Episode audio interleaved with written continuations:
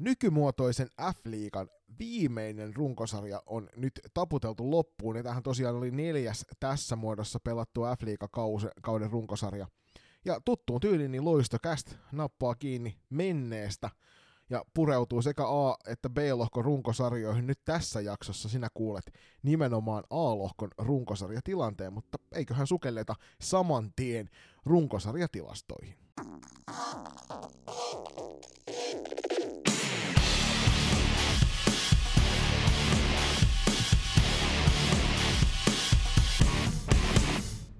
On takana tosiaan neljännen kerran NLAn runkosarja. Se katto tällä kaudella 21 ottelua, ei ollut mitään sijoitussarjoja tähän väliin heittää ennen playereita ja ehkä ihan hyvä niin.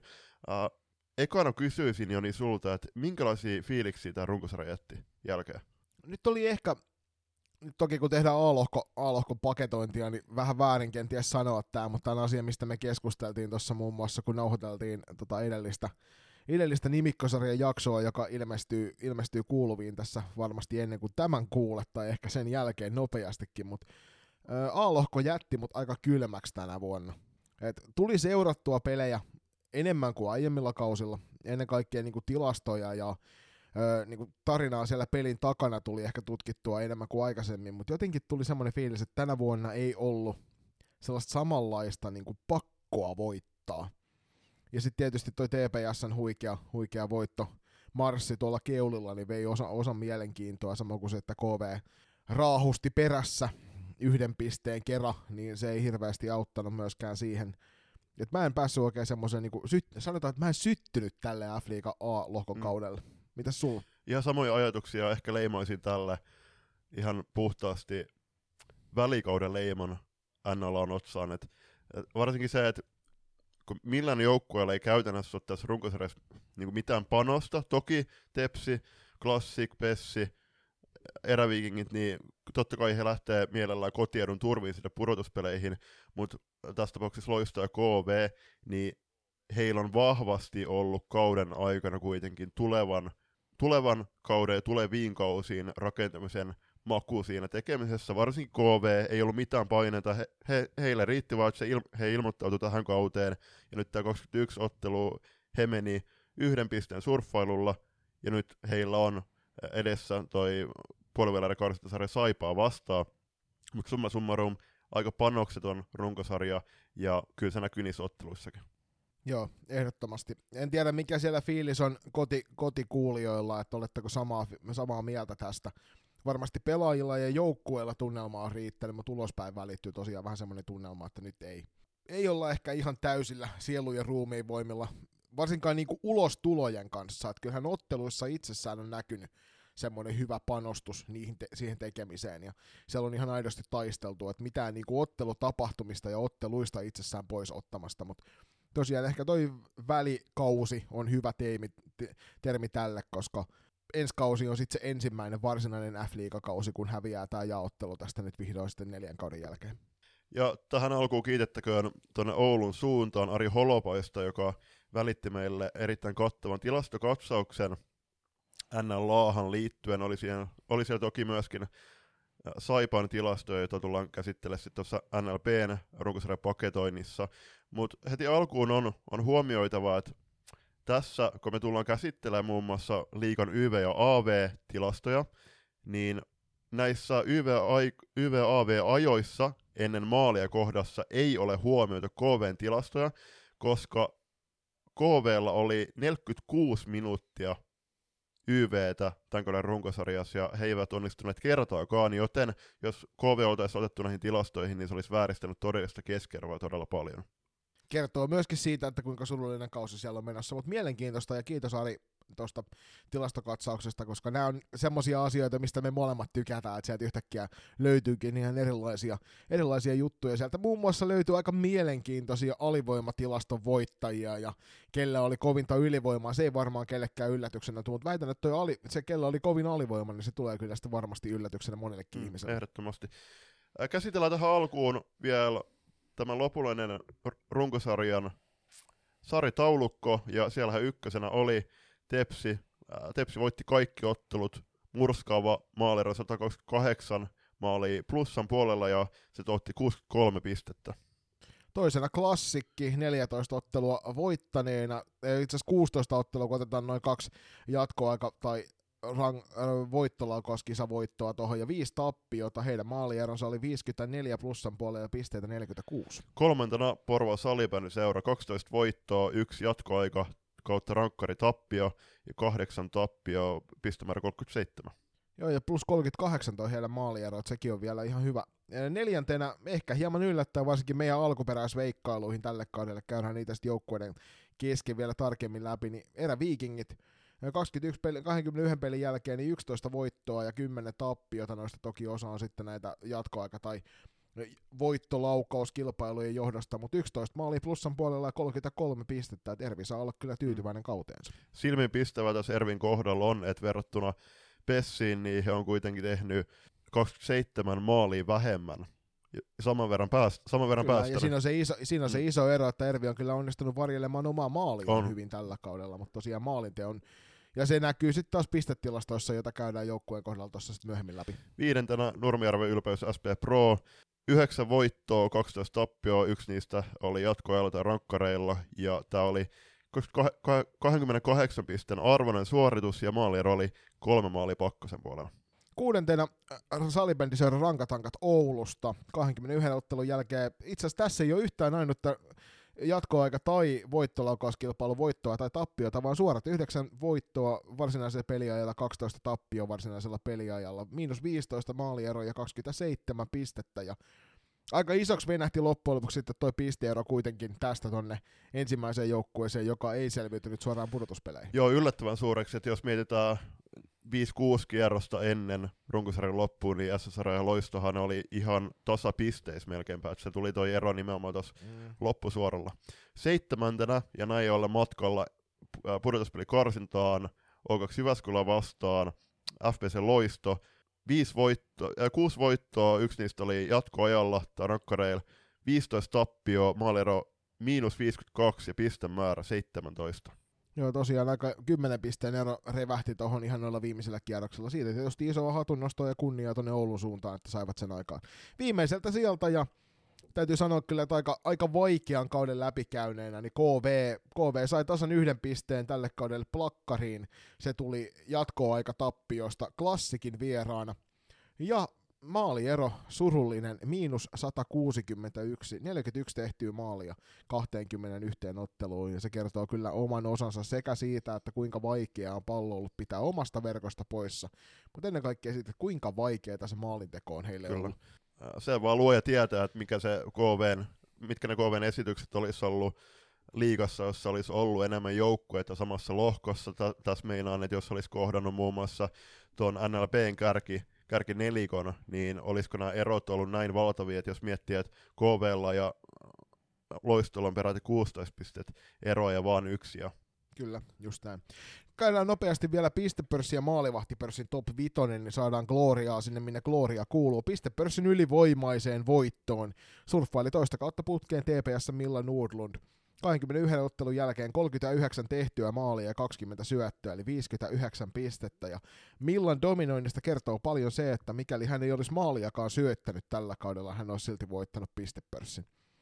Toisena Millan seurakaveri Merihelmi Höynälä, TPSn paidasta siis 21 ottelun jälkeen, niin 18 plus 19, eli 37 pistettä. Mersu on sellainen pelaaja, jonka tulosta on tiedetty jo pidemmän aikaa, ja nyt näkyi aivan selkeästi uusi steppi tälle kaudelle höynällä pelaamisessa, ja toi konkretisoitu nyt myöskin pistetaulukossa aika hienolla tavalla. Pistepörssin kolmannelta sieltä löytyy tuttu nimi klassikin Alisa Pöllänen, 19 peliä 24 plus 12 tehopisteet noihin otteluihin. Neljännellä siellä TPSn Laura Rantanen 19 matsin jälkeen 23 plus 12 ja viidenneltä sieltä eräviikkareiden ylivoimainen pistepörssin voittaja Taru Nordman. Jopa niin kuin Lasaretin ovelta lähestulkoon tuollaista dominointia, 21 ottelu 15 plus 16 tehot. Ja se on, täytyy sanoa kyllä, että huikea meininki. Sen verran mainitsen vielä, että Öö, ei varmaan kellekään yllätyksenä tuo, plus-miinus-tilaston kärki, ensimmäinen yhä, kymmenen pelaajaa on kaikki TPSn paidasta, mutta Milla Nordlund sielläkin ykkösenä. Mm. 77 kertaa oltiin kentällä, kun tehtiin tasavoimin maali, ja 19 kertaa kentällä, kun vastustaja teki maalin.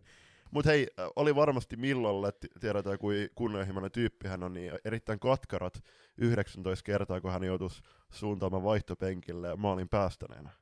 Se on totta, se on totta. Ja ennen kaikkea sitten voidaan katsoa, että olisiko, olisiko millainen mielenkiinto ollut, ollut noista paikoista, kun hän tuon syöttöpisteen napsautti, niin jos se olisi vaikka tehnyt se maalin lisän, niin olisi päätynyt siihen 40 rysään. Kyllä. Hei, laukaustilastoon on pakko ottaa kiinni. Otan top 5 laukausumäärissä, ja tässä pistepörssi Femmasta vaan kaksi pelaajaa on äh, yltänyt tähänkin listalle, eli ykkösenä on Milla Nurlund Tepsistä laukaisumäärä 211 ihan omalla 100-luvullaan. Äh, kun hän teki 39 maalia, niin se tarkoittaa sitä, että hän, hänen laukaisuprosentti on 18,48. Toisena tulee Rankko Jankko ja Liinu Koivisto, 157 vetoa, 17 maalia, laukaisuprossa 10,83. Kolmantena Suvi Hämäläinen klassikista pakin paikalta 133 laukausta 12 maalia ja laukausprossa 9,02. Neljäntenä Hanna Niemelä rankoista ankoista niin ikään 133 laukausta Suvin tapaan 10 maalia ja laukausprossa 7,52. Ja viidentenä Laura Rantanen Tepsis 128 laukausta 23 maalia ja laukausprossa 17,97. Noissa nousuu kyllä voimakkaasti esille toi, että kuinka paljon TPSn pelaajat on osuneet noista, että aika selkeitä maalipaikkoja on olleet se, mistä he on päässeet laukomaan.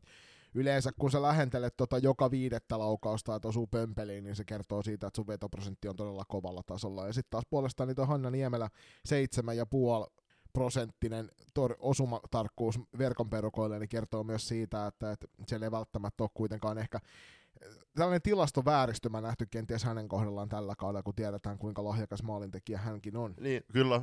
Mennään myöhemmin itse asiassa tässä jaksossa. Voidaan nostella esiin myöskin näiden joukkueiden ja itse asiassa tässä tapauksessa kärki viisikon äh, blokattuja laukauksia. Se on myöskin ihan mielenkiintoista luettavaa ja osin myöskin sieltä ehkä paistaa just, että mihin äh, muun muassa äh, Hanna Niemelän laukaukset on aikoinaan päätynyt. Mm. Mennään seuraavaksi tuonne maalivahtipuolelle ja vilkastaan, että miltä siellä näyttää. Maalivahti jutuissahan me koitetaan pitää semmoisesta kiinni, että, että tämä on ainoastaan niille maalivahdille oikeutettu paikka, jotka ovat pelanneet vähintään yhden kolmasosan otteluista, ja sitten joukkueen selkeä ykkösmaalivahti nostetaan vielä erikseen esille, jotta saadaan mahdollisimman laaja, laaja otanta tähän ykkösenä. Eräviikinkien debyyttikauden, hu- huikean debyyttikauden pelannut Saskia Ormak. 19 pelissä hän on ollut mukana, mutta pelattuja otteluita on 11 kappaletta. 33 päästettyä maaliin, 178 torjuntaa ja 84,36 on torjuntaprosenttia. Kyllähän Saskia ehdottomasti on, tämä, pitää olla tämän kauden paras maalivahti, kun sitä palkintoa jaetaan myöhemmin. Joo, siis ei, ei mitään sanaa sitä vastaan. Et Saskian kohdalla niin nämä hyvät otteethan palkittiin seuran toimesta, että olisiko kahden vuoden jatkosoppari, mikä solmittiin. Annetaan erikseen huo- tonne myöskin Posia Elsi Kangasharjulle, joka, joka tilastossa on kakkosena Ervin, Ervin toinen maalivahti. Siellä on hyvää, hyvää jälkeä tehty, tehty tolppien välissä. Kolmannelta sieltä, mutta meidän listauksessa toisena tulee PSS Minna Paasu, hieman yllättäen ehkä monelle. Kahdeksan pelattua ottelu, 18 päästettyä maalia, 83 torjuntaa ja 82, 2, to, 18 on toi torjuntaprosentti. Neljänneltä sieltä löytyy toissakauden parhaaksi maalivahdiksi arvostettu tälle kaudelle Suomeen paluun tehnyt Flavia Niemelä rankoista ankoista 14 pelattua ottelua, 52 päästettyä maalia, 213 torjuntaa ja 80,38 tuo torjuntaprosentti. Ja viidenneltä sieltä löytyy SP Pro Milla Jaatinen 19 pelattua ottelu, 63 päästettyä maaliin, 234 tor- torjuntaa ja 78,79 on tuo mm, Kuvaava on, että Tepsin ykköskassari Noora Vuorala on tilastossa vasta seitsemäntenä 13 matsiin, torjunta prossa 78,41 ja totta kai on nostettava esille erikseen KV Pia Vilonen, joka torjus 17 matsiin peräti 410 kertaa. Joo, ja sitten muutenkin jos katsotaan näitä niin kuin ykkösmaalivahdin nimikkeellä kulkevia top kolme maalivahtia, niin sieltä 7, 8 ja 9 löytyy Vuorella, Salo ja Kataja omien joukkueidensa nimelliset ykkösmaalivahdit, ja siellä ei kenelläkään ole toi torjuntaprosentti 80. Mm. Et, e, on, kertoo ehkä myöskin siitä, että maaliteon tehokkuus on kasvanut tällä kaudella F-liigassa, että noinkin kovan luokan maalivahdit ei saa yli 80 hilattua torjuntapussaa. Mm, toisaalta Ervin ja Klassin kohdalla, kun puhutaan ykköskassareista, niin okei, meidän mo- molempien veikkoissa on oletettavasti se, että Saskia Ormak tulee olemaan Ervin ykköskassari tuolla pudotuspeleissä, ja Elsi komppaa sitten siinä rinnalla. Sitten puolestaan äh, klassikista, niin Noora Laksa on pelannut yhden ottelun enemmän kuin Julia Kataja, että siellä Jarkko Rinne äh, ja Syväsen Juho, niin varmasti tulevat pohdiskella, että kumman, kumman kanssa lähtevät pudotuspeleihin. Mä veikkoan kyllä, että se on Julia Kataja.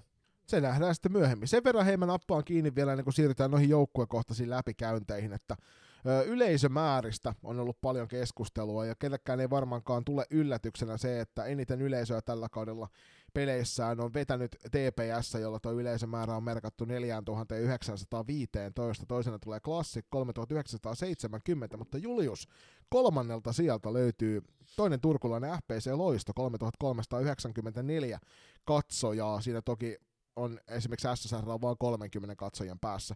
Vähiten tällä kaudella peleihinsä vet- yleisöä vetänyt on Eräviikin 2480. Okei, siis mutta tuohon on laskettu ilmeisesti ne matsit, kaikki matsit, missä esimerkiksi Loisto on pelannut tällä kaudella.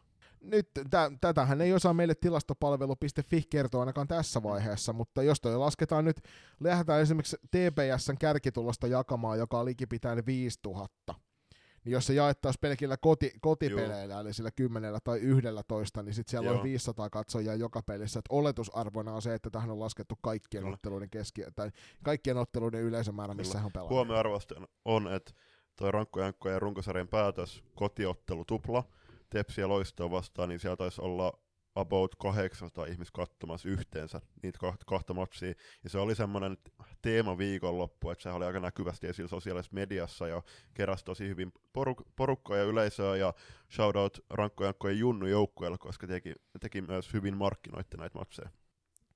Sitten Julppa nopeasti vielä, niin heitetään tämmöinen mutuilukysymys sulle päin. Mikä joukkue keräsi eniten jäähyminuutteja F-liigan A-lohkossa? Äh, mä sanoisin, että loisto.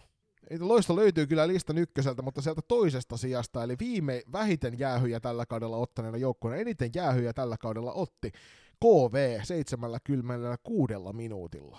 Mutta tämä tästä tilastopläjäyksestä alkuun siirrytään eteenpäin näihin joukkuekohtaisiin läpikäynteihin, ja tämän päivän teemanahan on odotuksista suoritusten kautta lopputulokseen.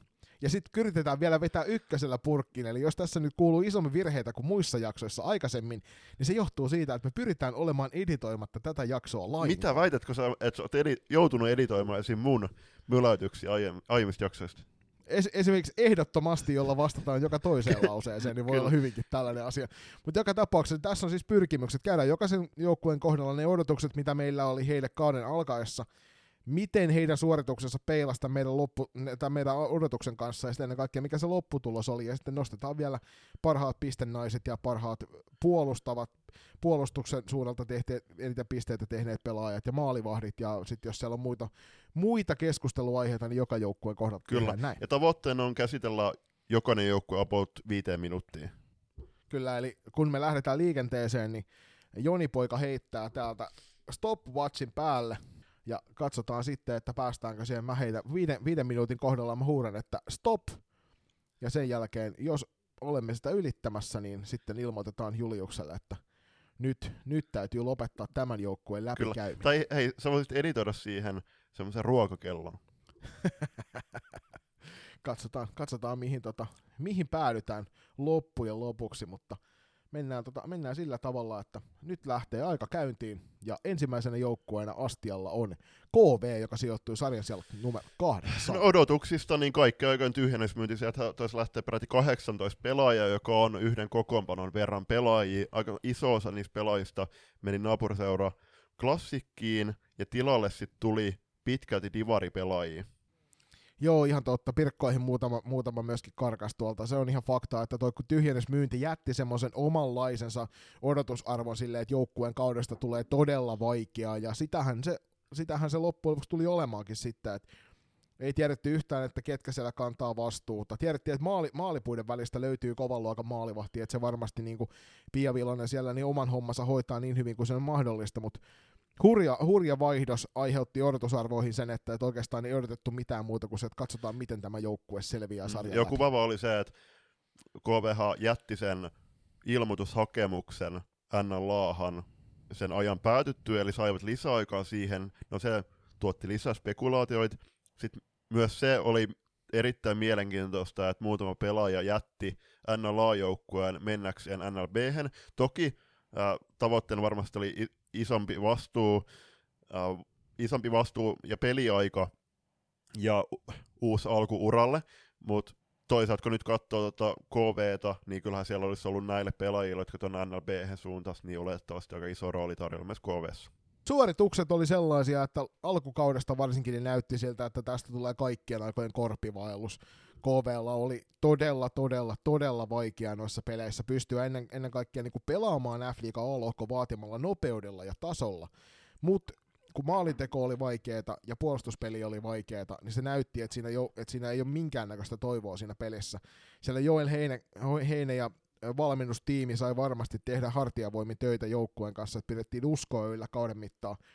Loppukaudesta rupesi pikkuhiljaa kuitenkin näkymään valoa, että noi runkosarjan viimeiset kierrokset antoivat positiivisen säväyksen tuohon joukkueen tekemiseen, eikä vähiten sen takia, että että sinne useampi paluumuuttaja tuli takaisin. Mm, kyllä, siellä tosi paljon uusia nimiä tuli, niin kuin sanottu, ja nämä Divarin pelaajat äh, mielestäni, tuossa lop, etenkin loppukaudesta, niin suori, suoriutuvat erittäin mallikkaasti, muun muassa Senni Mustakoski, todella hyvä sentteri tuohon KV-nippuun, ja toivottavasti myös tulevalla kaudella nähdään KV-riveissä. Äh, puolesta paluumuuttajista No, tämä loistokasti nimikkosarjan 32. jakso, niin siinä kuunnellaan Joel Heinen ajatuksia, niin totta kai nämä paluumuuttajat, erityisesti Elinora Huotari, niin toivot tosi paljon itse sinne pelikentällä, mutta myöskin pukukoppiin. Kaksi minuuttia jäljellä. Lopputulos oli odotetunlainen. Tätä joukkuetta veikattiin Koden kanssa siinä meidän ennakossa kaikki sarja viimeiselle sijalle ja osattiin arvata se, että joukkueen kaudesta tulee vaikea. Viimeinen sija, yksi piste, miinuksella melkein, niin kuin, melkein toi kolmatta sataa maalia kertoo siitä, että on, oli todella vaikea kausi. Yksi, niin kuin voidaan sanoa, että kaikkien aikojen vaikeimmista kausista, mikä naisten liigassa mm, on nähty. Kyllä. Kuvaavaa toisaalta on tulevilla kaus, tai tulevalla kaudella se, että selkeästi sitä ilmettä on parannettu siellä kentällä ja kentän ulkopuolella, ja sitä kaaosta on saatu ehkä vähän hälvennettyä. Muun muassa Emmin Hapuoja on tehnyt jatkosopparin tulevalle kahdelle kaudelle, eli toivo ei todellakaan menetetty, ja paistaa tuosta seurasta se, että siellä ne pelaajat kuitenkin ylpeydellä kantaa KV-lokoa. Viimeinen minuutti ihan just. KV tosiaan pelasi ylivoimalla 46 minuuttia tekemättä maaliakaan. Parhaana pistennaisena tälle kaudelle Suomen liikaan saapunut Simona Kraappen, joka teki 21 otteluun tehopisteet 8 plus 8.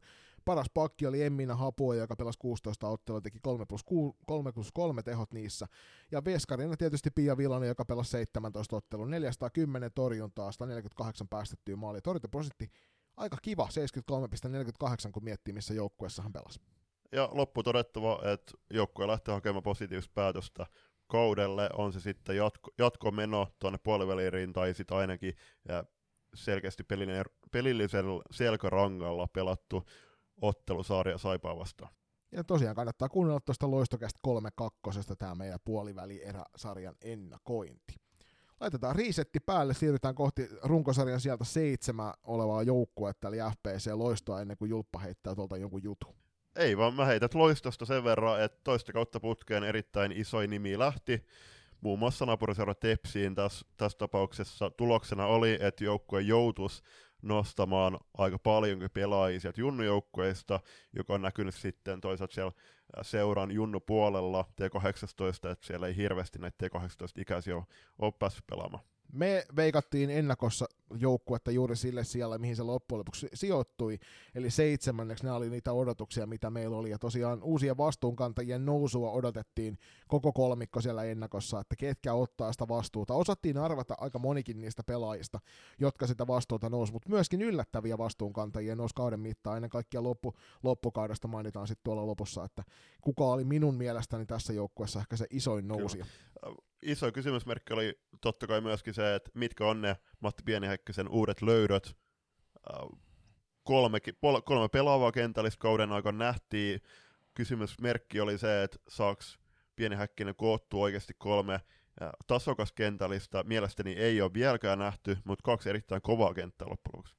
Suoritukset kauden edetessä niin antoi anto koko aika varmasti joukkueelle enemmän ja enemmän uskoa siihen omaan tekemiseen. Siellä oli tiukkoja pelejä, monta, monta, monta kappaletta, isoja semmoisia otteluita, missä selkeästi otettiin selkään. Ei tullut joukkueelle lähellekään niin paljon kuin varmasti moni odotti, mutta fakta on se, että, että oman pään suojelu oli ajoittain jengille tosi vaikeaa. Mm, ehdottomasti. Puolesta se, että Loisto oli selkeästi nuorin joukko 19 ikävuoden keskiarvolla, niin sen kautta suuret heittelyt otteissa oli ihan luonnollisia ja niitä nähtiin aika paljon, paljonkin, mutta parhaimmillaan myöskin saatiin nauttia siitä hyökkäyksellisesti ilotulituksesta, mikä on ollut erittäin kuvaavaa ja leimaavaa loistolla ihan myös junnusarjoissa. Kyllä pienihäkkisen joukkue on aina ollut tunnettuja siitä. Öö, heikoimmillaan tuo joukkue oli aika seisova pallon kanssa. Ennen kaikkea nyt klassikki tulee ensimmäisenä mieleen semmoisesta joukkueesta, joka aiheutti loistolle todella vaikeita vaikeita hetkiä siinä pallollisen avauksen kanssa, että klassikin tapa karvata oli semmoinen, joka murhasi kyllä sen loiston nopean pelin rakentelu, ja se oli tuolle joukkueelle kauden mittaan vaikeaa mm. katsottava. Mm paluumuuttajia nähtiin tässä runkosarjan aikana yksi kappale. Clara Grönberg palasi puolustukseen, otti eri, heti emänän paikan siellä. Toi myöskin ehkä semmoista henkistä lujuutta siihen joukkueeseen, koska varsinkin alkukaudesta nähtiin pieniä murtumisia pelaajien, pelaajien henkisessä puolessa ja ulos Annissa siellä äh, penkipuolella. Joo, penkillä näkyy näky useamman kerran kyllä tällä kaudella TV-kuvissa sitä, että joukkueessa oli, oli vaikeita hetkiä. Se näki, näki joka ikisestä pelaajasta, mutta näki niinku tietyistä pelaajista ehdokkaan. Mutta suoritukset oli tätä, lopputulokset julppa just nimenomaan se, mitä odotettiinkin. Siellä oli se, mitä me kaikki veikkailtiin. Osattiin arvata se, että loisto parhaimmillaan tulee olemaan vaikea voitettava jokaiselle joukkueelle. Sitä he olivatkin. Myöskin sarjajohtajan, ylivoimaisen sarjavoittajan TPS onnistuivat hetkittäin haastamaan kentällä, varsinkin siinä oliko se toinen peli, missä oli niin kuin aidosti hyvää meininkiä. Öö, Milla Granlund, ehdoton posi tälle kaudelle. Osattiin odottaa vahvaa kautta, mutta se mitä saatiin oli ehkä vielä enemmän kuin mitä me odotettiin. Joo, Milla Ground on ollut, kun hän seuraan tuli tuossa viime kaudella, niin on ollut erittäin esimerkillinen pelaaja niin kentällä kuin se ulkopuolella ja oma erittäin suuren voiton tahdon. Lätkä, lätkätausta näkyy aika vahvasti myöskin siellä pelikentällä, erityisesti liikkeessä, on erittäin voimakas ja otti aika selkeästi myös ykkössentterin paikan. Pipsa Ekolta, Ekolta iso kausi, voitti joukkueen pistepörssin samoilla pisteillä kuin Milla Granlund, mutta pelasi vähemmän otteluita, jonka takia mun kirjoissa hän nousee edelle. Uusia vastuunkantajia perättiin, perättiin tuossa alkukaudesta, nyt kun viimeinen minuutti alkaa, niin Noora Isomäki edelleen hyvä vastuunkantaja. Olivia Honkonen, isoin nousija tälle kaudelle, nosti oma pelinsä ihan uuteen ulottuvuuteen. Joo, selkeä, selkeä ykköspakkipari Honkonen, Isomäki. Puolesta nosta myöskin esille Ella Virtasen 07 pelaaja, e, erittäin vakuuttava debyttikausi. E, ei oikeastaan hävinnyt kaksiin kamppailuun, ja mitä pidemmälle pääsi, niin myöskin sopeutui sinne pelivauhtiin tosi hyvin. Loisto oli tämän sarjan paras alivoimajoukkue, 11 13 alivoimasta, ja alivoima-aika ennen kuin maali tuli yleensä, niin oli noin 11 minuuttia 45 sekuntia, liigan keskiarvo 607. Paras pistenäinen tosiaan Pipsa Eko, paras pakki piste, pisteiden varjossa oli Noora Isomäki, joka teki 9 pistettä 20 otteluun, ja Maria Viitala, joka ryösti tuon ykkösveskarin paikan kauden edetessä ihan selkeästi, niin oli paras maalivahti. Torjuntaprosentti oli siltikin vähän heikohko 73 tasan. Sitten siirrytään rankkoihin ja ankkoihin. Ja näin. Rankat ankat. Me veikattiin siellä oli neljä Koden kanssa kaikki, tai Koden kohdalla se oli 4-5, mutta neljännelle siellä veikattiin kaikki rankkojankkoja. Ennen kaikkea odotusarvoina oli se, että hyviä paluumuuttajia takaisin, sellaisia, jotka tiedettiin, että edellisellä kaudella Suomessa olivat olleet todella voimakkaasti tekemisessä. Uusi valmennus herätti, herätti myös Ankkala omaa varmasti pientä, niin kun mietittiin, että mitä sieltä tulee pulkkiselta ja uudistunut valmennus, mitä se tuo mukanaan. Ja ää, alkukausi oli ehkä niin kuin suoritusten valossa just sitä, että odotusarvoissa osattiin odottaa, että joukkueella menee ehkä hetki päästä uuden valmennuksen alaisuudessa vauhtiin. Totta kai, ja siis pelikentillä niin se näkyy, että koko ajan menti pelillisesti eteenpäin, peli rullas, mutta sitten siinä tuli ehkä vähän pakottamista jossain kohtaa, koska niitä pistejä ei vaan tullut jostain syystä. Ja, var- ja siis Seppo Pulkkinen itse asiassa siinä SP Pro rankatonkat ottelussa runkosarjan lopulla sanoi Tuomari haastattelussa, että hän ei kuitenkaan nähnyt missään vaiheessa tarvetta puuttuu sinne pukukopin, pukukopin työskentelyyn, koska siellä Rine Baari ja Hanna Niemelä johdolla selkeästi kokeneiden pelaajien kanssa, niin joukkue kuitenkin löysi sen punaisen langan. Niin ja toisaalta tästä on puhuttu aikaisemminkin, että, että rankkojen rankkojen tekeminen kentään, muun muassa viime kaudella, niin oli paljon parempaa kuin mitä ne tulokset antoi odottaa. Ja sen takia varmasti niin kuin tällekään kaudelle niin rankkojen rankkojen pelaamisessa se ei näkynyt semmoisia suuria ongelmakohtia, että enemmän se oli sitä, että kun tota ruuvia saadaan pikkusen kiinni, kireämmälle ja tota ruuvia pikkusen kireämmälle se homma rupeaa toimia ja loppukaudestahan se nähtiin ja sieltä tosiaan tuli sitten tuo iso ero 10 pistettä, mm. mikä loppujen loistoon nousi niin just nimenomaan vahvoilla otteilla runkosarjan mm. Se antaa myöskin aika hyvää kuvaa oululaisesta junnutyöskentelystä ja ihmisten odotuksista oululaisen salibändiin, koska aika monessa, monesta suunnasta osattiin odottaa huomattavasti parempaa sijoituksellista kautta runkosarjassa, mutta äh, niin kuin sanoit, 10 pisteen ero loistoon ja selkeällä kaulalla sitten loppujen lopuksi sinne suoraan puolivälieriin, ja nytten ne kevään kovat pelit vasta alkaa, ja uskon, että varsinkin se Oulun kotipelit, niin on todella vaikeita paikkoja runkosarjan tapaan vierailla. On ja toki toi hyvä, hyvä niin kuin loppukauden puukie, mikä tuossa saivat aikaan, niin varmasti kantaa joukkuetta pitkälle. Lopputulos kuudes ja ehkä pettymys odot, ennakko-odotusten perusteella. Mutta se suoritustaso tosiaan nousi merkittävästi kauden loppua kohti, ja niin kuin sanoit juuri äsken, niin Oulu tulee olemaan todella, todella vaikea paikka vierailla. Kuka top neljästä haluaa tämän jengin valita itselleen vastustajaksi? Mä veikkaan, että Ankat tulee olemaan se joukkue, joka Va, jää joo, kyllä. valittavaksi. Joo, varmasti ihan, ihan sen takia, että Oulu on niin jumalattoman pitkän taipaleen takana. Esim. Turusta kahdeksan tuntia, terveisiä Ouluun. Äh, huomioarvosta niin paluun muuttajina nähtiin Salla Suomella, joka palasi neljän, äh, liikoken, äh, neljän tauon jälkeen liikokentille ja teki aika vakuuttavan paluun sinne puolustukseen. On erittäin iso nimi varmasti siellä pukukopissa ja nyt kentällä myöskin, mitä pidemmälle pääsee ja pelitotsi, pelitotsi saa. Uh, shoutout pääkallon artikkelille Sallasta, uh, erittäin avointa keskustelua Sallan Äh, vaikeuksista siellä pelikenttien ulkopuolella ja ihan mahtava saada sut Salla takaisin pelikentillä.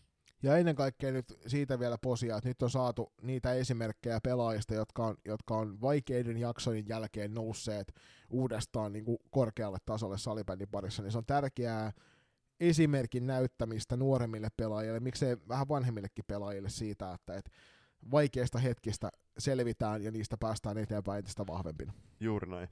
Joukkueen paras pistenainen Sanni um- Uimari Huhta 21 matsiin 15 plus 11 eli 26 pistettä. Paras pakki puolestaan Saro Tikkonen 21 matsiin 4 plus 3. Paras maalivahti Flavia Niemelä 14 on pelattu ottelu, 213 torjunta, 52 päästetty ja torjuntaprosentti 80,38. Viime kaudella vahvoja otteita esittänyt Aino-Kaisa Lyttinen jäi vähän niin kuin sijo, sijo, sivusta seuraaja rooliin, pelasi vain seitsemän peliä ja torjuntaprosenttikin paino alle 70 ja varmasti tota, oli vaikea kausi hänelle siinä suhteessa edelliskaudella pelasi joka ikisen liikauttelu. Mennään seuraavaksi SP Prohon odotuksia joukkueesta, niin sieltä aika karukin kuulemaan tuli kuultua tuossa runko tai kauden alla, että onko siellä Pukopis ihan täyttä, täys henki päällä, uusi valmennus tuli, mutta mitä vielä, mitä pidemmän kausi nyt meni, niin kyllähän se on Janne Kangasluoman johdolla joukkoon näyttänyt, että kyllä se vanha pro tulee sieltä. Niin odotusarvoihan meillä oli sitä, että epäiltiin, että jaksaako kokeneet pelaajat kantaa sieltä. Muutama lähti, lähti jo niin sanotusti jäähdyttelemään sinne kakkosjoukkueen puolelle, ovat tehneet siellä Divarin puolella hyvää, hyvää jälkeä, mutta se oli vähän semmoinen odotusarvo, että miten käy joukkueen kanssa, kannetaanko siellä vastuuta, kenen toimesta, miten tosiaan Kangasluoma sisääntulo aiheuttaa joukkueelle, tuleeko sieltä epävarmuuksia, tuleeko muutoksia pelitapaan, ja sitten tietysti se, että SP Prolla on kyselty jo muutaman vuoden sen perään, että ketkä on niitä uusia vastuunkantajia, kuka ottaa sitä manttelia, sitten kun esimerkiksi Jätämäät tuosta poistuu. Ja tällä kaudella ehkä siihen saatu niinkään vastauksia, mutta onneksi ei tarvii, sillä suoritukset näytti sen, että Hietämäät pisti meille, näytti meille jokaiselle jälleen kerran kaapin paikan mm, kentällä. Ehdottomasti, ja Suomen Cupin finaalipaikka, hävitty finaali Tepsi vastaan, niin osoitti kyllä sen, että mitä pidemmällä kausi menee, niin kyllä Pro tulee olemaan todella vahva ehdokas välieriin ainakin. Joo, ja Prolla oli siis äh, ensimmäiset kaksi peliä TPS vastaan, niin oli semmoisia, että voi sanoa, että et puolet ottelusta, sanotaan, että ehkä jopa kaksi erää pelistä, he pystyivät ihan aidosti näyttämään TPSlle, että kuinka vaikeaa heitä vastaan voi olla pelata. Sitten vähän kunto loppu ja tepsipeleissä, niin sitten kolmannessa erässä TPS pääsi ratkomaan noita pelejä. Se vastahyökkäyspeli, josta muun muassa Kode puhuu ennakossa, että sieltä tulee varmasti niin kuin voimakkaampaa vastahyökkäyspelaamista, niin nähtiin tällä kaudella ehkä vielä raikkaampaa hyökkäyspelaamista nopeissa hyökkäyksissä SP Prolta kuin aikaisemmin. Musta tuntuu itse asiassa jopa siltä, että, että osa noista kokeneemmista pelaajista oli saanut ihan uutta menovettä itseensä nyt tuosta niin valmennusmuutoksesta. Ehdottomasti kyllä se valmennusmuutoksen myötä kuitenkin jääneet noin kokeneet pelaajat kertoo myös sen Janne Kangasluoman merkityksen joukkueelle. Ja uskon, että Anu Raatevaara on ollut aika iso nimi siellä Pukukopissa ihan alkukaudesta lähtien, koska Anu on antanut myöskin viestiä ulkopuolelle, että kyllä siellä joukkueessa on todella hyvä fiilis ollut ihan niin kuin alusta lähtien. Kyllä. Me veikkaatiin tätä joukkuetta alun perin sijalle kuusi. Se vähän yllätti, yllätti siinä suhteessa, että SP Pro oli, oli sijoitusta korkeammalla, mutta silti kausi oli aika odotetunlainen. Kamppaili vakuuttavasti kärkijoukkueita vastaan, tipahti kuitenkin sitten taas sen verran vauhdista, että ei ollut esimerkiksi kamppailemassa tästä suorasta kotietopaikasta enää kauden mm, lopulla. Kyllä. Joukkueen paras pistenainen viime kauden tapaa Mirja Hietamäki 21 matsia 14 plus 3, eli 27 pistettä, pistettä. Viime kauteen verrattuna hän teki 7 pistettä enemmän, koska viime kaudella hän teki 18 plus 2, eli nytkin myöskin ne syötöt alkoi osua kohdille ihan maaleissa paras puolustaja, ja tämä kyllä pelillisesti näkyy myös kentällä Anni Räisänen, 21 ottelu, 9 plus 14 tehot, ja oli siellä tosiaan Raatevaaran kanssa kantamassa valtavan suurta vastuuta tuolla puolustuspäässä. Paras veskari odotetusti Milla Jaatinen 19 matsiin, 234 torjuntaa, 63 päästettyä maalia, torjunta prossa 78,79. Ja oli kyllä hetkittäin, siis seisoi aivan päällään siellä maalitoppien välissä. Et varsinkin siinä vaiheessa tuossa, kun taisteltiin, ennen, ennen sarjan loppukierroksia, niin taistelivat kovasti siitä kotietopaikasta, niin tuntuu, että Milla otti jopa niitä palloja kiinni, mitä ei niin kuin mitään asiaa pitäisi enää kiinni ottaa olla. Tähän stoppi, äh, miten ne arvosanat? Mennään sitten, mennään vaikka okay. viimeisenä. Yes. Tähän väliin otetaan pieni mainostauko ja palataan sen jälkeen. Sosiaalisessa mediassa seurattu suomalainen salibändi podcast. Loistokäästä. Seuraavaksi runkosarjan neljänneksi ja täten kotiedun puolivälierän napannut eräviikingit. Ervi oli positiivisella tavalla yllättävä joukkue tässä sarjassa. Että vastuu, me, meidän odotusarvoissa niin tosiaan nuori joukkue tiedettiin, että he pystyy yksittäisessä ottelussa olemaan todella vaikeita voitettavia lähestulkoon kenelle tahansa, joka nähtiin muun sarjan lopulla, kun he puristi TPS selkä seinää vastaan ja Tepsi vei ottelu vaan niin maalierolla. Mutta vastapuolella sitten taas puolestaan on se, että kun nuoresta joukkueesta on kyse, niin ne, ne otteet saattaa heitellä aika voimakkaasti, jonka takia sitten taas puolestaan jotkut ottelut, jotka pitäisi handlata helposti, niin kääntyy tappion mm. puolelle. Kauden, a, en, kauden, kauden alla sieltä lähti muun muassa Jenni Rautanen SP Prohon, Daniela Westerlund Pessiin, oli kysymysmerkkejä, että miksi nämä pelaajat nimenomaan lähti pois Ervistä, koska oletettavasti tälläkin kaudella, varsinkin, varsinkin Dambulani olisi ollut tosi iso to, tosi iso käyttö joukkueessa, koska varmasti Ervin puolellakin tiedettiin aika, ole, oletan, että kesällä jo, että Maura Paajana lähtee siinä joulutauon jälkeen pois, ja niitä isoja nimiä siellä puukopissa kaivataan. Ja odotuksessa oli myöskin se, että nähdään varmasti nopeaa raikkaasta hyökkäyspeliä, ja kenties ongelmia siinä omamaalisuojelussa, mutta omamaalisuojeluun tuli sitten pelastava enkeli tuolta Viron maalta, eli Saski ja Ormak pisti ton tolppien välin kiinni aika lahjakkaasti, ja toki ja se Kangasharjulle jälleen kerran siitä hatunnostoa myös, että maalivahti kaksikko piti huolen siitä, että Ervi pystyi noissa ottelussa vaikeallakin hetkillä pysymään. Kyllä, selkeä voittaa maalivahti puolella, siirtomarkkinoilla toki klassiksi Julia Katajan, mutta äh, ja Noora Laaksonen. Mutta olisi kiintoisaa kuulla, että miten taas Aske Ormankin siirto Ervin tapahtui, äh, kumpi otti yhteyttä kumpaan ennen, mutta anyway, todella iso nimi kyllä tuonne puolustukseen. Joo, ja suorituksesta vielä sen verran, niin Ervin ote pelistä, pelistä toiseen heitteli kauden edetessä niin kuin oletettiinkin, mutta kauden loppua kohti niin selkeästi saivat paremmin kiinni siitä oma, omasta pelitavasta, että siellä on Raine Laine kumppaneineen tehnyt varmasti joukkueen kanssa hyvää duunia. Mielenkiintoista oli se, että Ervi oli tällä kaudella Porvon salibändiseuralle todella vaikea vastuskentällä, että siellä kirjaimellisesti niin kuin PSS hävisi, hävisi, hävisi näitä keskenäisiä otteluita, joka sitten taas loppujen lopuksi vaikeutti PSS no ehdottomasti kaksi isoa vierasryöstöä Porvoosta. E, ensi oliko se 3-1 ja sitten 0-4 lukemin. Siinä on erittäin, henkisesti erittäin isot päänahat myöskin tätä kevättä ajatella. Kyllä. Lopputulos, niin ei sanota, että he ylisuoritti tässä sarjassa, koska osattiin odottaa, että sieltä voi nä- voidaan nähdä tosi positiivisia lopputulemia. Mutta sijoitussarjassa on varmasti enemmän kuin mitä me tai moni muu lähti veikkailemaan, että Ervi tästä sarjasta saa. Ja ykköshevonen, Taru Nordman, ihan käsittämättömässä vireessä.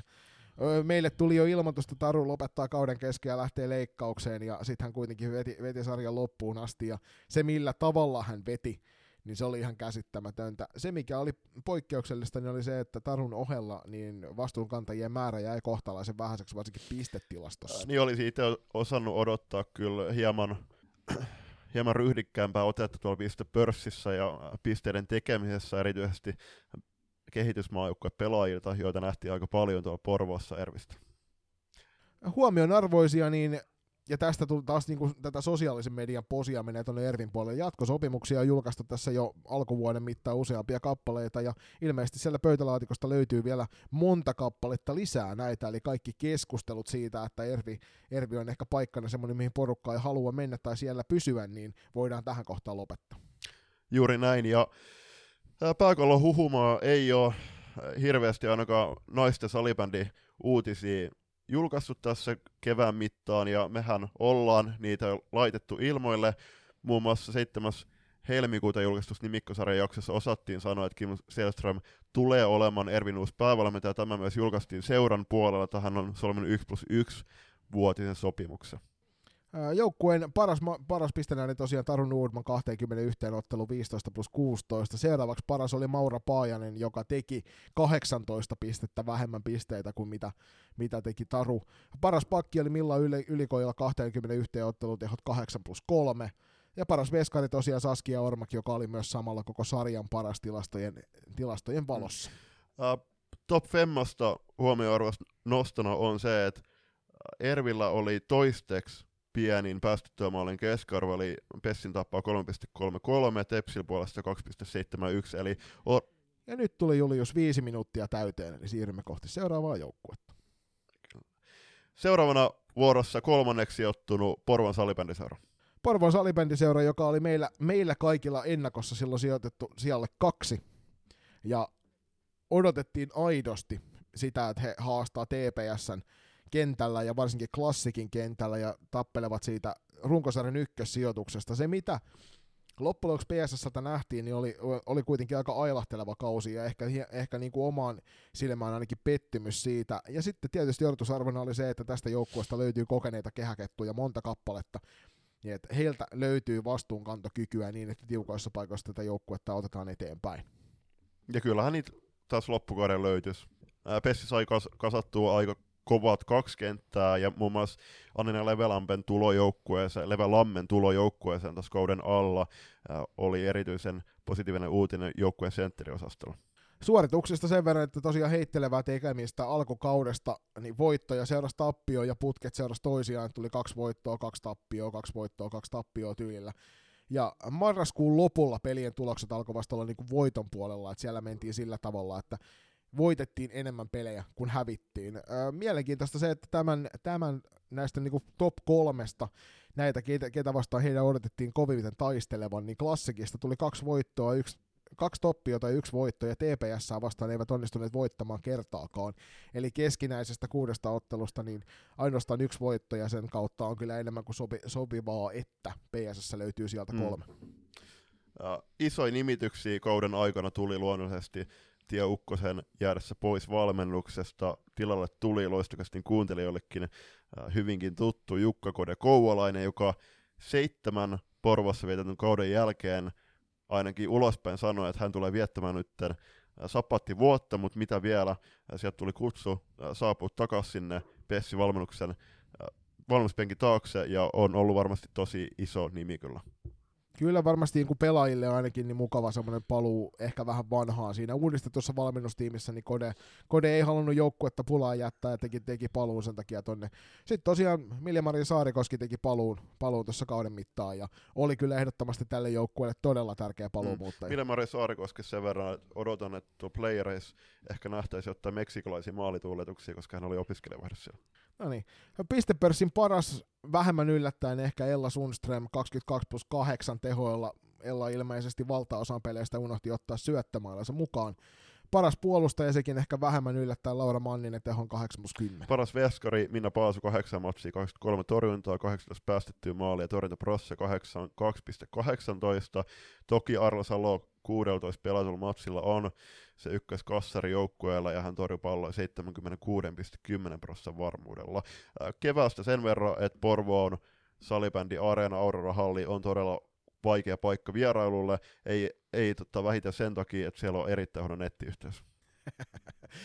Noin, siirrytään sitten runkosarjan kakkoseksi sijoittuneen klassikin pariin. Tämähän oli meillä ennakkokaavailussa sijoitettu siellä seitsemän, ei kun siellä kolme, ja ei, ei ehkä eniten sen takia myöskään, että, että TPS oli niin kova, vaan tässä joukkueessa tapahtui aika isoja muutoksia kauden mittaan. Sinne tuli todella paljon uusia pelaajia. Se oli odotusarvoissa yksi sellainen asia, mikä me veikattiin, että vaikeuttaa ehkä joukkueen lähtöä vähän kautta. Jarkko Rinne nime, nim, äh, nimetti joukkueen päävalmentajaksi tässä kauden alla, ja sieltä tuli klassikin miehistäkin hyvinkin tuttu Juho Syvänen siihen Aisapariksi. Äh, ensimmäisiä merkkejä tuosta erittäin positiivisesta ilmeestä joukkueella nähtiin – siinä kauden alla pelatus reenimatsissa Tepsi vastaan, jonka Tepsi taisi silloin voittaa 5-3, siellä Kupittan kolmaskentällä, mutta oli, oli reenipeliksi tosi kova tasoinen silloin. Kyllä joo, silloin mentiin lujaa ja sanottiin myöskin silloin ennakossa siitä, että sen pelin perusteella niin kaikki nämä kohtaamiset tulee olemaan kovia.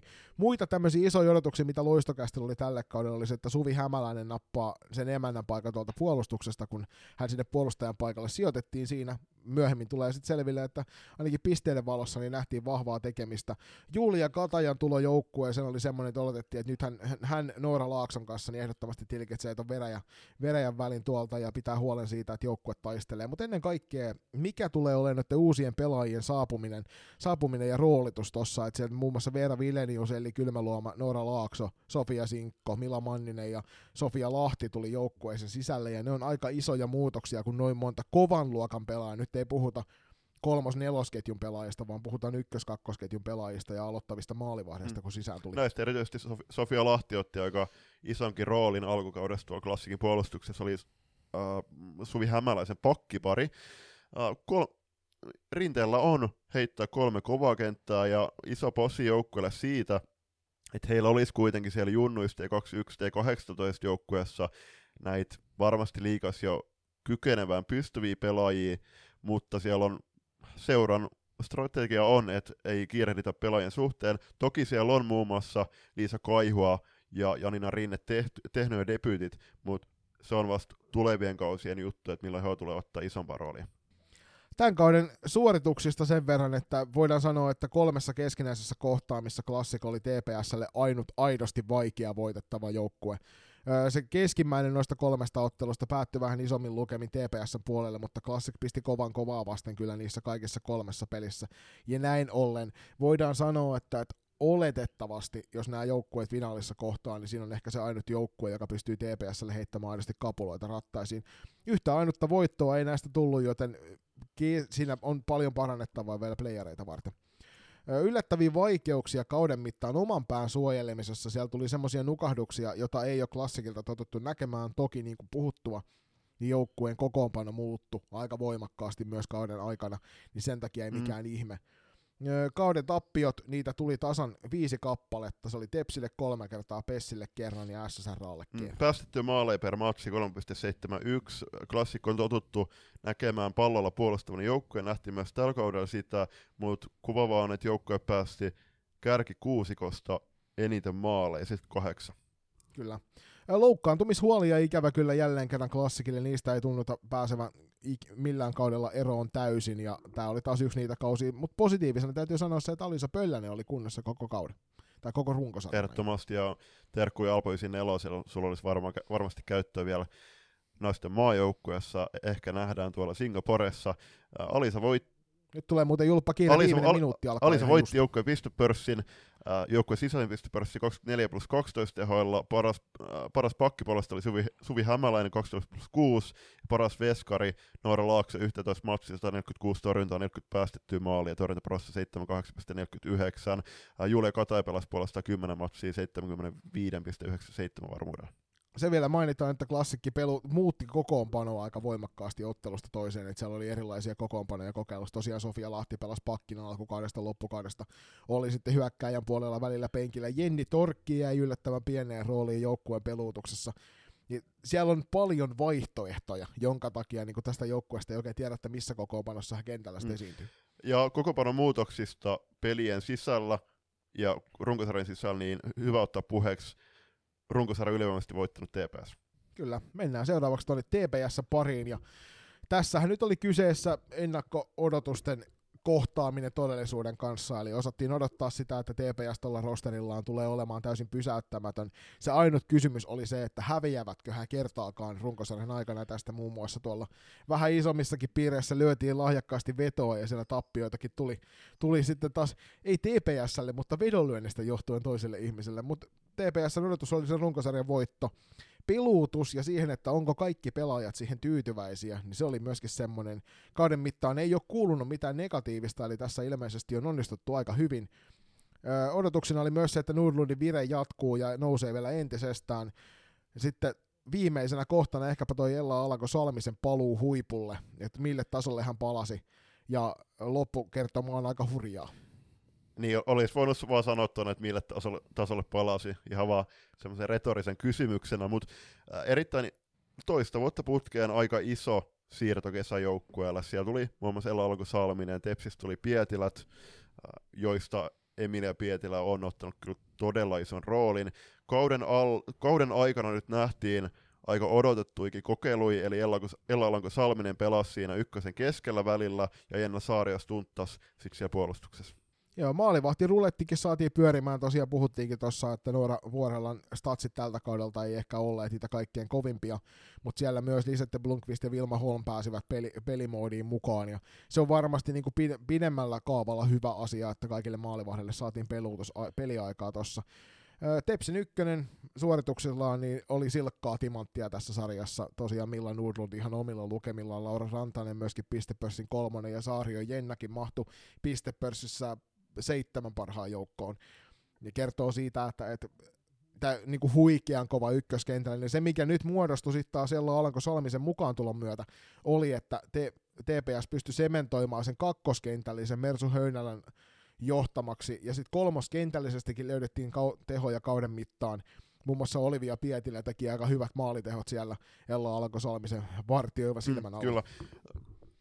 Toi Suomen Cupin finaaliviikonloppu oli aika iso käännekohta Anna Marttelon kaudessa. Oli viime kaudella jo erittäin hyvä nimi siihen kolmoskenttään ja otti nytten myöskin oma paikkansa siitä kolmosen laidalta. Taisi Veera Kuosmanen pelata pitkälti siinä alkukaudella. Kakkoskenttä, ykkösen tietää kaikki, mutta kakko, kakkoskenttä Seran Fitsi, Sofia Leino ja Merihelmi Höynällä siinä pakkiparina EP ja Maikola, niin, niin kuin sanoit, niin se oli kyllä erittäin piirteellä päällä kauden aikana ja oli välillä oikeastaan joukkueen paras kentällä joissa ottelussa. Joo, ja tuossa Tepsilläkin pieniä loukkaantumishuolia, muun muassa Inale Eminen oli ainakin pidemmän tovin pois peleiltä, niin Saario Jennas tuntas siellä puolustuksen puolella, ja sitä kautta sitten saivat kaksi laadukasta pakkiparia ja kaksi todella laadukasta kentällistä kentälle myöskin samaan aikaan, eli TPSllä viime kaudella puhuttiin, kun playerit alkoi, että riittääkö heillä kokoonpano siihen rotaatioon, jota tarvitaan, että, että joukkueen kärkihevoset saa sitä lepoaikaa playereiden alkaessa, nyt voidaan sanoa, että että TPS pystyi lepuuttamaan näitä pelaajia niin otteluiden sisällä kuin myöskin muun muassa niin, että osa pelaajista ei välttämättä kaikkia mm. pelejä pelanneetkaan. Kyllä, muun muassa toi runkosarjan päätös, vieras, päätös, ää, ei ollut päätös vierasmatsi, kun he pelasivat klassikissa klassikko se vikaottelu, mutta se päätösmatsi, tai se yksi matsi siellä Oulussa rankkojaikkoja vastaan, niin sinne ei muun muassa Noora Vuorella eikä Ellalanko Salminen saati Laura Rantanen matkustanut. Lopputuloksista vielä sen verran, että tosiaan ei löytynyt Tepsille pysäyttäjää muutama hyvä haastaja kauden mittaan. Yksi iso semmoinen osoitus TPS vahvuudesta nähtiin Champions Cupissa. Finaalissa Toreen Gruppenia vastaan, niin odotusarvo monella varmasti oli, että Orengruppen vie sen pelin ihan pystyyn, niin Tepsi pisti kyllä siinä kovan kovaa vasta ja näytti maailman parhaalle seura, tämän, tämän hetkellä maailman parhaalle seurajoukkueelle, että Suomen, Suomen kovin seurajoukkue on todella vaikea voitettava kentällä. Ja ö, jos pystyt olemaan noin vakuuttava va- kansainvälisellä tasolla, niin kyllä omassa sarjassa täytyy sitten vastustaa onnistua aika täydellisesti, jotta TPS kaatuu. Ää, iso kysymys onkin nyt kevätkaudelle, tuleeko Tepsi häviämään otteluakaan Suomen kentillä. Itse veikkasin itse asiassa äh, siinä ennen ennok- tai ennakossa, että Tepsi hävii runkosarjassa yhtään. No, meillä ei ole mitään vetoa siihen. Äh, voit ehkä nyt menee muuten väkisi yli viiden minuutin, kun on 20 Kyllä. Joo, Tepsin hyökkäyspelaamisesta sen verran, että 8,81 tehtyä maali keskiarvo, koko liigassa oli 4,71. Eli todella muista. Ja päästettyä, päästettyä maali 2,71, joka on myöskin liikan keskiarvo selkeästi alle. Öö, pistepörssihän me käytiin jo, käytiin jo, mainitaan sen verran ihan tähän loppuun vielä, että Milla Nurdl tällä kaudella niin, öö, pääsi seuraennätyksen kanssa tasapisteisiin. Jenna Saario sen teki aikaisemmin 39 plus 20 on TPS seuraennätys. Näin on saatu käytyä jokainen joukkue suurin piirtein viiden minuutin aikarajoituksella, ja se on mun mielestä Julius aika positiivista kertomaan siitä, että me ollaan kehitetty johonkin suuntaan. Hyvä me. Mennään pienen tauolle ja sen jälkeen vielä viimeiset keskustelut tästä runkosarjasta.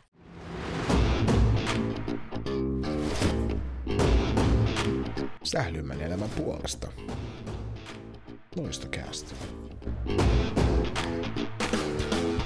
No niin, runkosarjan tilanteet paketoitu jokainen joukkue läpi käyty nopeassa viiden minuutin aikataulussa viimeisen erään. Ei asetettu minkäännäköistä aikarajoitetta, joka tarkoittaa sitä, että tämäkin jakso, joka olisi mahdollisesti voinut ehkä alle tunnin olla, kestää luultavasti 7,5 Kyllä. Tähän alkuun muistutettakoon, että älkää korotko minnekään, koska loistokästin maan kuulut arvosanat joukkueelle tulee myös tässä. Se iso kysymys on, että tullaanko me antamaan peukku ylös, peukku alas vai kouluarvosanoilla. Niin iso kysymys on senkin takia, että meillä on tätä sovittu etukäteen, niin me päätetään se tässä suorassa lähetyksessä. Näin teille, vaikka tämä kuuluukin sitten nauhoituksena jälkikäteen. Julius, millainen kausi nähtiin? Puhuttiin alussa siitä välikaudesta, mutta, mutta millainen kausi kokonaisuudessaan esimerkiksi kentällä pelattujen otteluiden muodossa? Nähtiin kovatasoisia matseja, nähtiin aika heikkotasoisia matseja. Tepsin ja klassikin matsit oli niitä, mitä odotti ehkä eniten yksittäisistä, yksittäisistä matseista. Puolestaan Nurmijärven Proon matsit siellä erityisesti kotikentällä, niin ne oli aika vahvaa proota parhaimmillaan, joka jättää sopivasti nälkää tähän kevätkaudelle, koska Proha on yksi Suomen menestyneempiä seuroja naisten puolella, niin en, ei olisi ehkä kuitenkaan mikään suurin yllätys, jos Pro kuitenkin nappaisi pronssiset mitalit kauden päätteeksi. Mm, ehdottoman samaa mieltä, ja se mun mielestä positiivista on se, että me veikattiin alkukauteen Koden kanssa näitä sijoituksia, ja se, että niissä mennään metsään, niin sehän kertoo sitä, että mekään, jotka tätä sarjaa todella tiukalla suurin osalla oikeasti niin seurataan, niin ei tiedetä kaikkea, joukkueet kentällä antaa niitä yllätyksiä meille, ja se on toisaalta ehkä sellainen iso suola myös tähän sarjan seuraamiseen, että sä et ikinä tiedä. Nyt meillä oli toki aika selkeää, että jos TPS kohtasi jonkun sarjan viimeisestä kahdesta joukkueesta, niin se matsi luultavasti päättyi aika selkeäseen eroon TPS-voittoon. Mutta jos lasketaan sarjan keskikastin ottelut, mitä, mitä he pelasivat keskenään, niin siellä nähtiin, nähtiin hyviä otteluita paljon. Ja oikeastaan on nyt semmoinen joukkue, joka ei kyennyt, kun kahdessa ottelussa antaa täyttä vastusta vastustajalle, niin oli, oli KV tuo sarja mm, hännillä. Kyllä, kyllä. Ja jokainen, jokainen joukkue kuitenkin pystyy kauden aikana nostamaan tasoa, jotkut aika isostikin, jotkut piti sitä kovaa tasoa yllä, ja puolesta esim. TPS, niin se oli aika vakuuttava menoa pitkin kautta, ja varmasti tuo Champions Cupin hyvä finaaliesitys antaa kyllä hyvää lisäboostia loppukaudelle, ja kun tiedetään Tepsin viime kausi ja tämän kauden otteet, että se on ollut koko ajan nouseva yläkäyrä kuitenkin niin kuin tulosten valossa, niin uskoisin, että no, siellä on aika kunnianhimoisia pelaisia joukkueja ja kunnianhimoinen valmentaja, niin saa aika ison duunin tehdä jokainen joukkue tuolla pudotuspeleissä, jos ne haluaa voittaa edes ottelun Tepsiltä. Se on totta. Seuraava kysymys on, että miten F-liiga näkyy sählymaailman ulkopuolella? Tämä on tietysti vaikea sanoa, kun me ollaan vuosi vuodelta enemmän ja enemmän siellä, siellä sisällä siinä skenessä, mutta näitkö sä oman sählykuplasi ulkopuolelta F-liigasta kuinka paljon? En oikein yhtään. Ehkä, ehkä iso kysymys on myös se, ja iso syy on se, että jos, jos salibändi, ei ole sali, siis Äh, henkilö, joka ei hirveästi seuraa salibändiä, mutta hän menee sattumalta vaikka äh, katsomaan F-liigan sivuilta naisten tilastoja, naisten sarjataulukkoa, pistepörssiä, tulevia otteluja, me, mennäkseen katsomaan näitä matseja, niin se menee suoraan miesten sivuilla, niin kyllä se on heti jättää aika ison kysymysmerkin, että mikä se, no, mä en sano nyt arvostus, koska me tiedetään, että kyllä F-liigassa arvostetaan naisten, naisten liikaa yhtä lailla kuin miesten, mutta se, että tällä hetkellä mun mielestä F-liiga ei kuitenkaan ää, anna riittävästi valokeilla naisten sarjaa. Se on ihan totta, mä olen täysin samaa mieltä sun kanssa tosta, että, että tästä oli viime kauden nostettiin isompaa haloota, että mikä se F-liigan kotisivu, kotisivu oikeasti on, ja silloin siihen vähän lupailtiin muutosta, että se muuttuisi siihen suuntaan, että nähtäisi myös vaikka 50-50, niin että naisten etusivu ilmestyisi siihen välillä, ja näin ei ole käynyt. Mä oon ihan samaa mieltä myös siitä, että jos sähly juuri näkynyt, tai f näkynyt sählykuplan ulkopuolella, sillä jos esimerkiksi katukuvassa tallaat, niin ei, ei nämä joukkueet tuu, ei tämä sarja tuu millään tavalla vastaan ihan perus, perustollaselle vaikka nyt turkulaiselle, joka ei salibändimaailmassa sisällä ole, ja se on ehdottomasti asia, johon pitää saada lisää parannusta. Meidän täytyy saada tätä sählykuplaa laajennettua, jotta sarjan arvostus ja sarjan näkyvyys nousee entisestä. Kyllä. Ja yksi iso tekijä on myöskin ollut noin studiolähetykset.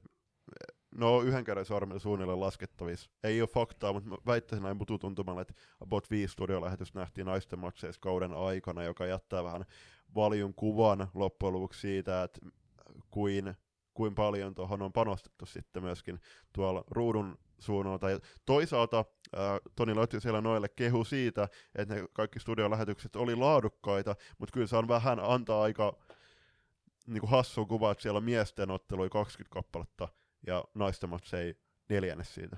Se on ihan totta myöskin. Ja tästähän meillä oli ennen kauden alkuun silloin, kun noi studiolähetykset julkaistiin, niin keskusteltiin siitä paljon silloin siinä meidän, meidän tota, nimikkosarjan jaksossa. Kylmä tosiasia on se, että mikäli me halutaan tätä naisten sarjaa nostaa näkyville enemmän, niin se tarkoittaa silloin sitä, että noita studiolähetyksiä pitää myös tuottaa niistä peleistä. En sano, että samaa määrää välttämättä heti ensi kaudesta tarvii olla kuin miehilläkin, mutta sanotaan, että jos vaikka tuplataan mm. se määrä, toki se vaatii enemmän laitteistoa, se vaatii enemmän henkilökuntaa, se vaatii enemmän sinne studioisäntiä, tästä täytyy sanoa, nyt kun studioihin mentiin, niin musta olisi mielenkiintoista nähdä siellä myöskin vähän vaihtuvaa väkeä. Nyt se on 95 prosenttia studioista, niin samat kolme naamaa näkyy joka kerta siellä. Ja se on sellainen asia, johon mielelläni näkisin muutosta. Niin, siis ihan samaa mieltä. Ja no, nyt Timo Suompää teki debyytin tuolla studiossa. Taisi hän kyllä laittaa Twitteriin, että mu- mu- muuan urheilukanavan ammoisina aikoina oli myöskin tekemässä studiolähetyksiä. En ole itse asiassa katsonut tota Classic Tepsin äh, sitä studioottelua, jälkikäteen, että kuin että miten tiimi veti, uskoisin, että hyvin, mutta joo, ihan samaa mieltä, että näkisin mielelläni siellä, siellä ensi kauden uusia nimiä. Puolestaan, posi, jos otetaan positiivisia ja negatiivisia juttuja, nyt on negatiivisia ollut oikeastaan tuo näkymä, näkyvyys, niin yksi posi on ollut tiettyjen seurojen yhä parantunut, parantuneet fanikameralahetykset, muun muassa Rankkojen Ankkojen, siellä on ollut Konsta Kustula Rankkojen Ankkojen T18-valmennuksesta, ter- terveisiä vaan Konstalle, niin hän on tehnyt hyviä, hyviä haastatteluja matsen jälkeen. Jotku, jotku, Joo, ja noin noi haastattelut on ehdottomasti yksi asia, joihin toivon mukaan, niin kuin sanotaan, että esimerkiksi omassa tuotannossa niin on, on jäänyt vähän taka-alalle johtuen niin ihan siitä pelkästään niin kuin vaihtuvasta väestä siellä, siellä lähetyksessä, niin ei ole saatu semmoista niin kuin hyvää, tasaista kokemusta siihen, jonka kautta sitten olisi pystytty näitä suorittamaan. Ihan samaa mieltä siitä, että nämä fanikameralähetykset on tälle kaudelle parantuneet, ja isoa, isoa, isoa kunnioitusta joka ikiselle fanikamera-lähetyksen tuottaja, tuottava porukalle – koska se ei ole helppoa puuhaa. Sinne ei ole helppoa saada sitä väkeä tekemään, ja jos me saadaan kuva ulos, niin se on jo posia. Jos me saadaan siihen vielä ajankohtaiset grafiikat, niin se on jo posia. Jos me saadaan siihen vielä komment- selostus ja kommentointi, se on posia. Mutta se, että jos me saadaan siihen päälle vielä mielenkiintoisia haastatteluita ja sitä kautta esille näitä persoonia tuossa sarjassa, niin se on entistä tärkeämpää mm. nykypäivänä. Juuri näin, ja noin fanikameralaitokset kuitenkin mahdollistaa sillä kotijoukkueella hyvinkin suuren näkyvyyden, että jos siellä on seurassa tai sitten paikallisissa ammattiopistoissa tyyppejä, jotka, joita kiinnostaisi esim. tehdä semmoisia esittelyvideon joukkueesta. Muun muassa Tepsin salibändillä nytten iso kehu, että he on alkanut esittelemään nytten omissa sosiaalisen median kanavissa, erityisesti Instagramissa, näiden junnujoukkueiden edesottamuksia, että miksi sinne kannattaisi mennä ja miten sinne pääsisi ensi kauden pelaamaan. Sitten jos miettii Tepsin ja erityisesti eräviikinkien ja klassikin duunia siellä somessa. Toki siellä on tosi innokkaat ihmiset työstämässä niitä sisältöjä, mutta on ne ihan eri tavalla nähtävissä ja kyllä siitä sai ihan eri, eri, erilaisen kuvan myöskin siitä äh, työn teosta siellä taustoilla, koska niitä tulee paljon ja laadukkaasti. No toki Tepsin kohdalla, niin siellä Janne Hirvensalo, niin hän on tiedetään, että hän on erittäin innokas ja siellä mennään välillä into edellä kyllä enemmän kuin ehkä se laatu edellä. Joo, terkkuja vaan Jannelle. On ollut ilo nähdä, ilo nähdä että yksi, yhdestä seurasta ainakin tulee noin paljon uutisia ulos, ja se on tosi positiivista.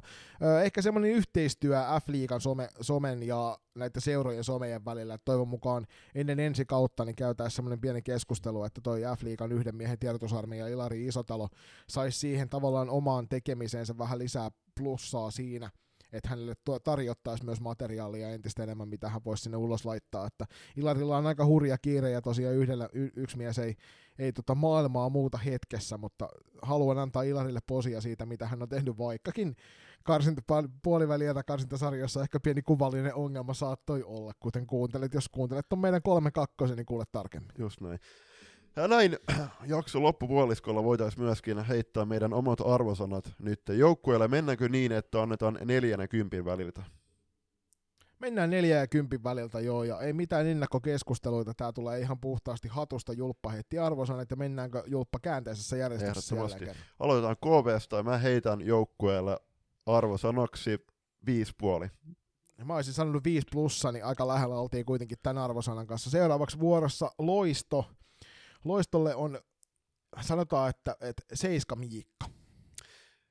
Joo, mä sanoin, että seiskalla mennään, eli hieman parempi, loppukautta kohden yhä parempaa, ja toisaalta ne odotuks, odotuksetkaan ei ollut hirveän suuria nyt tuolle runkosarjalle, niin seiska varsin hyvä. Seuraavana Salipäinen rankat ankat, mä heitän heille kuusi puoli. Ja mä sanon se seiska Miikan myös tähän näin, koska odotusarvot oli paljon suuremmat kuin mitä saatiin seuraavana SP Pro, ja heillä mä heitän kahdeksan. Ai hitto, kun me ollaan ihan samo, samoilla ajatuksilla näiden kanssa, mun täytyy keksiä jotain muuta. Siis mehän, on, mehän oletettiin, että tämä joukkue on alempana sarjassa kuin mitä se, mitä se loppujen lopuksi tuli olemaankin, niin sen takia sanotaan, että kasi, kasi puolikas heitetään sille SP Prolle. Ennen kaikkea siitä, semmoisesta ulospäin näkyvästä, tosi positiivisesta hengestä, mikä tuntuu, että siinä seuran sisällä tällä hetkellä on, tai tuossa Ky- Kyllä, ainakin. vaikkakin pro, niin teidän somelijulkaisut, niin ne tulee auttamatta liian myöhään välillä, eli skarpatkaa niiden kanssa. Seuraavana helsikiläinen eräviikingit, ja mä sanoisin, että nuori joukkue, aika lailla parin pelaajan varassa, niin mä heitän, että kahdeksan miinus. Mä menen tässä kyllä se kasi puolikkaalla jälleen kerran, koska odotusarvoihin nähden, että tuo joukkue ylisuoritti tässä sarjassa, niin, niin tota, ehdottomasti ansaitsee silloin, ansaitsee silloin paremman kuin kahdeksan miinus. Okei, okay, yes. Ja tiedoksi kaikille, että nyt se, että mä en pysty kunnolla nauramaan, on se, sen takia, että mulla on kylkilut purtunut, niin ter- terkkui vaan äh, mun... Siitäkin lisää kyllä, numerossa kyllä. Ja sitten kolmantena, kolmanneksi sijoittunut Porvon salibändi seura, edellisen kauden Suomen mestari. Tämä on haastava, on, oli aika hankala runkosarja ajoittain, joka kertoo toisaalta omaa kieltä niistä odotuksista Pessille, koska kolmas sija on kolmas sija, ja sillä mentiin aika heittämälläkin sitten kotie, kotietuun. Mä sanon, että seiska puoli. Mä sanon, että kahdeksan miinus. Ja sitten runkosarjan kakkoseksi sijoittunut Classic. Julius, mitä mieltä? Kyllä klassikko oli selkeästi Tepsi ykköshaastaja nyt runkosarjassa, ja vaikka me povataan, että Pessi todennäköisesti tulee olemaan sitten kuitenkin ehkä se ykköshaastaja sitten siellä playereissa, koska tiedetään, että Porvo ja Kevät niin on kaksi asiaa, mitä yleensä sanotaan sitten samassa lauseessa. Niin klassikilla mä sanoisin, että ysi. Oli, oli hyvä, hyvä ja vakuuttava runkosarja. Tässäkin ollaan taas liikuttavan samoilla linjoilla. Mä olin sanomassa 9 plussaa, niin heitän sen tähän näin. Sitten viimeisenä runkosarjan ylivoimainen voittaja, selkeä, selkeä ykköshevonen tässä sarjassa, eli Turun palloseura. No, 21 matsia, 63 pistettä, 21 voittoa. Mitä, siis, mitä muuta voidaan odottaa? Ai sitä, että joukkue voittaa kaikki keskeytyksen, niitä keskeytyksen 12 maalin erolla. Mutta niin. mä, kyllä mä sanoin, että siis kympillä mennään. Ei se, Joo, Joo, Kymp, kympillä mennään. Said. Et vaikea, on, vaikea on antaa täydellisestä kaudesta, niin kuin vaikka joukkueelta varmasti saataisiin paljonkin kehitysaiheita, mutta näin ulkopuolisen silmin voidaan katsoa, että jos sä puhtaalla pelillä sarjan viet ilman epäilystäkään siitä, että kuka oli sarjan kovin joukkue, niin ehdottomasti kymmenen on tämän joukkueen arvosana. Ja näin, hei. F-liigan NLAn runkosarja on paketeltu viimeistä kertaa. Luojan kiitos. Kyllähän neljä kautta kestikin tätä NL, NLA, NLB hassuttelua, mutta oli, oli aika hajuton, mauton, väritön runkosarja. Siinä mahtui toki hyviä suorituksia, ja mikä parasta nyt, niin pudotuspelikevät alkaa itse asiassa torstaina, eli ennen kuin tai silloin kun kuuntelette tätä, niin toivottavasti aika iso osa kuitenkin, iso määrä on kuunnellut tämän ennen kuin Loisto ja O2 Jyväskylä laittaa pallon keskellä ka- 18.30 torstaina tuolla SP Areenalla. Pahoittelut jo etukäteen tästä salibändi ähkystä, mikä teille aiheutetaan kolmen jakson kerran tähän nopeasti 24 tuntiin. Koittakaa kestää se. Playerikevät on täällä, ei muuta kuin iloista playerikevään alkuun.